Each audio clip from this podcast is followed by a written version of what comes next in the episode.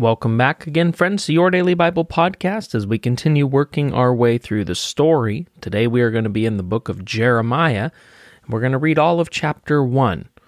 Now, what's happened up to this point in the story is that we have seen the northern tribes carried off into captivity and really destroyed, uh, dismantled by the Assyrian Empire.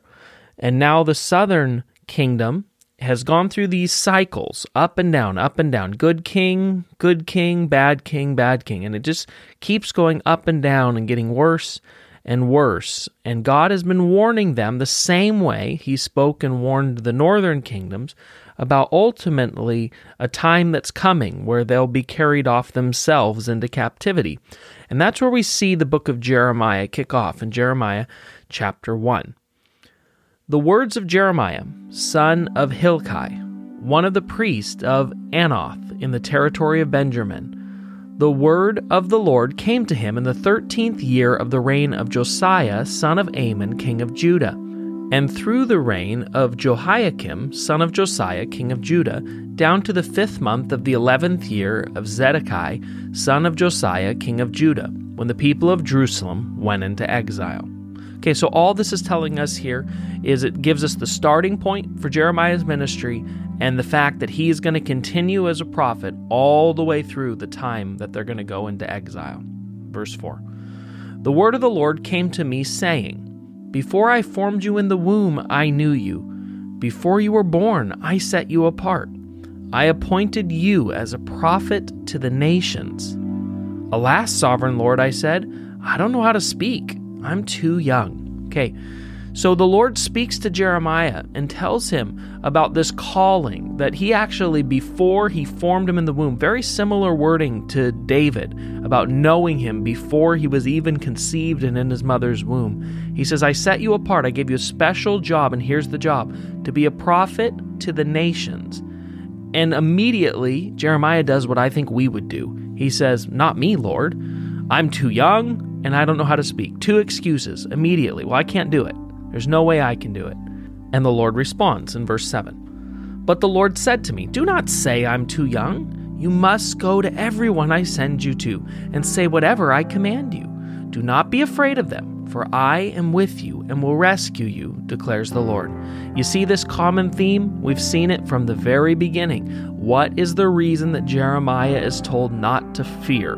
What's the reason he's told not to be afraid? It's because the Lord will be with him.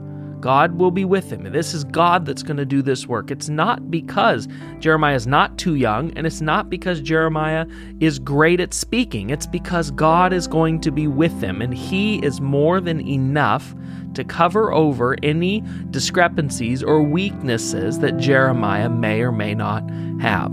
Verse 9 Then the Lord reached out his hand and touched my mouth and said to me, I have put my words in your mouth.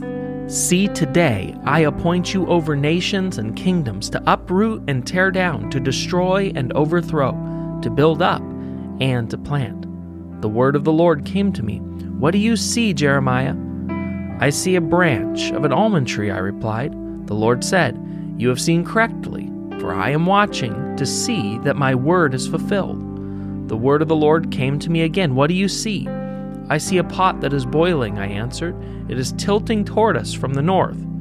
The Lord said to me, From the north, disaster will be poured out on all who live in the land. I am about to summon all the peoples of the northern kingdoms, declares the Lord. Their kings will come and set up their thrones in the entrance of the gates of Jerusalem. They will come against all her surrounding walls and against all the towns of Judah.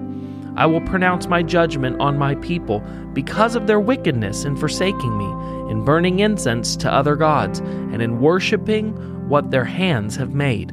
Verse 17 Get yourself ready, stand up, and say to them whenever I command you, Do not be terrified by them or I will terrify you before them. Today I have made you a fortified city, an iron pillar, and a bronze wall to stand against the whole land, against the kings of Judah, its officials, its priests, and the peoples of the land. They will fight against you, but will not overcome you, for I am with you and will rescue you, declares the Lord. Once again, this theme. We've seen it so many times. Don't be afraid. God can accomplish what He promises. He's with you. Don't be afraid. He's with you. It happens over and over throughout the Bible. And friends, it's the same message for you and I today.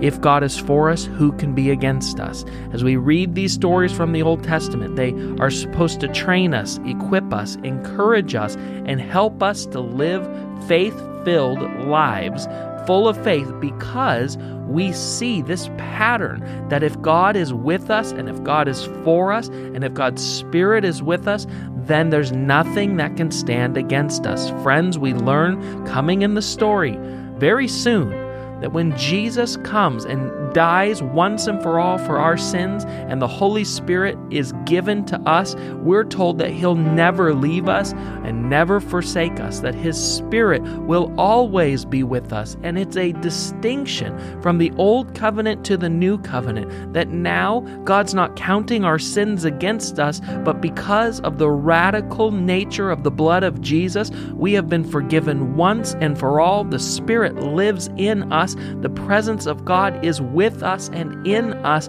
Therefore, just as God spoke to Jeremiah and so many other countless times, the Lord would say to us, Fear not, for I am with you.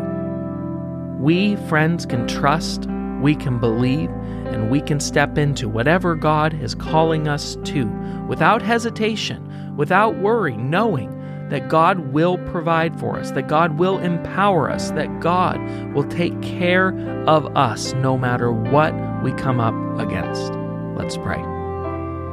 Lord, I'm so, so, so thankful today for this wonderful truth that greater are you than anything that we could possibly ever face. That you who spoke all things into being are present in our lives, with our lives, out ahead of our lives. You've been preparing our steps, our works, our life since before you even laid the foundation of the universe, and there's absolutely nothing that can snatch us out of your hands. So, Lord, we trust you.